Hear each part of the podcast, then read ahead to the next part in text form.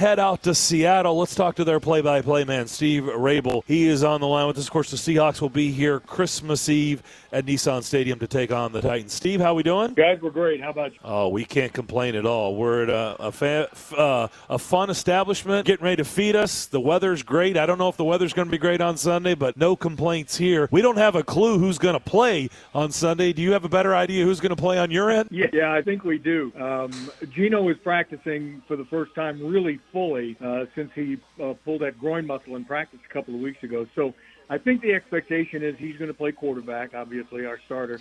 But if he can't, we know that Drew Lock can handle anything that gets thrown at him after what he did against the Eagles on Monday night. He was just superb. Um, we've got a lot of guys who've kind of been a little bit nicked up, and we're, we're finding their way back to the to the starting lineup, uh, including Abe Lucas. It's a name that you guys probably don't talk about much, but our right tackle, we have these bookend second-year tackles, and, and Abe has been fighting a knee uh, injury most of the season. Well, he played about as well as he's ever played just this last uh, Monday night. So he's just keep he just keeps getting better and better as as we go along. Um, we're not sure about Jamal yet, whether he's going to be able to play our safety. Uh, he's just really struggling after tearing his quad at the at the uh, beginning of last season. It's just a slow recovery, but he's he's tried to go out there and well uh, play as well. So. Yeah, I think we're going to be pretty much uh, close to full strength. Well, we do talk about the offensive line here, Steve, but it's in a different light than what you just portrayed on on Seattle's end. Uh, it's more on the bad. the last two years, the offensive line has been uh, pretty abysmal here, um, and they're getting the quarterbacks killed, and Derrick Henry's getting hit behind the line of scrimmage. Uh, I, I got to ask you, you brought up the performance. We, we watched it. Wow, what a what a dri- final drive, right? To, to beat oh, Philadelphia on Monday night, and it was Drew Lock of all people. And, you know, Geno Smith is another guy, everybody, including us, you know, we're like, Geno Smith, like, really? That's who they're really going.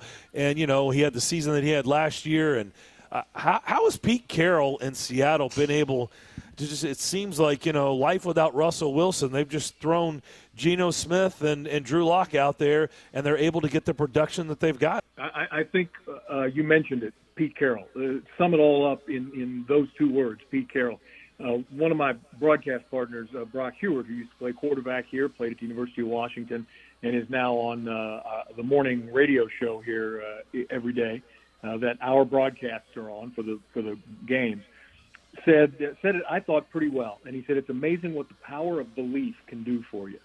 And while a lot of people were losing their minds the last four weeks with four straight losses, Pete had never gone through this before as a coach of the Seahawks um, there was that power of belief in the locker room that they could get the job done. And if they just stopped beating themselves, that they really could play competitively with just about anybody. And we've proven that. I mean, yeah, we lost twice to the 49ers in three weeks, but one of those games, the second one in uh, the Bay Area, was a really close game. And it was because those guys continued to believe in the messaging that, that Pete puts forth every week and the fact that they know they they've got some really good football players on this team, and and they should be playing better than at times they were. So. Uh, I think that's you can chalk it up a lot to that. Yeah, the Eagles had some issues. Their quarterback was not feeling well. Hell, this time of year nobody's feeling well.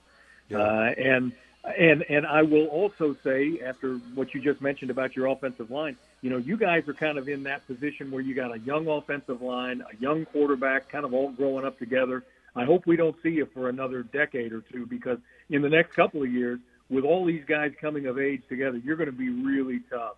And you still got you still got a strong stable of running backs. So, you know, the, the Seahawks are not going to overlook anybody, but they have certainly enjoyed this win uh, this last week.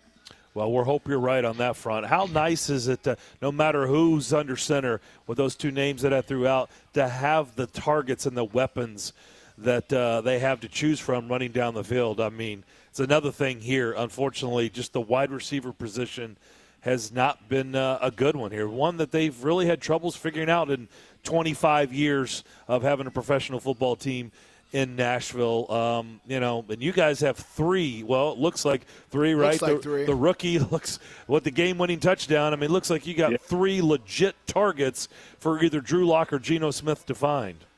Yeah, and and figure that you have those three guys, uh, DK, who caught three of his five passes in the last drive of the game. uh, to get us into position to throw that uh, deep pass to Jaxon.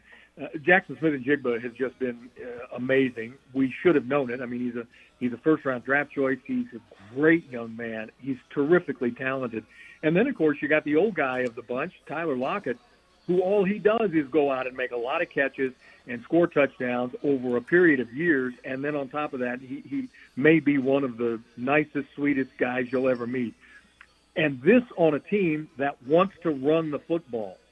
So when you've got those kind of combinations, you got two quarterbacks who who are talented enough to put it up for those explosive plays, and can also spin it in those tight windows, and then you run the ball to boot. And we probably ran the ball as well as we did uh, at any time this last week, and it's still not good enough. Uh, there's got to be a, a better balance there for Pete, at least, seeing the running attack uh, married with that that passing attack and we haven't put it all together yet. I mean, we still haven't had one of those really big blowout games. Uh, I don't know what's going to happen this week because you guys got a really good defense, but uh, it's it's getting there. They're getting there, and they, you're right. We have the pieces of the puzzle. We just have to play better together, and we have to play for one more play than the opposition. Steve, you played the position yourself, and you played alongside one of the one of the goats at the position in the history of football, and Steve Largent.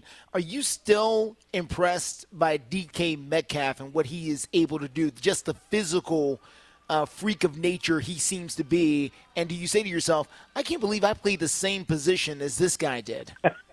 yeah, and in fact, I, I, I don't think I did. As I watched him uh, run, I'm, I'm guaranteeing you, I didn't play the same kind of position that he did. Um, he is he is so remarkable. First of all, just just be in the same room with him and, and without his shirt on, and he just he, he it's just stunning.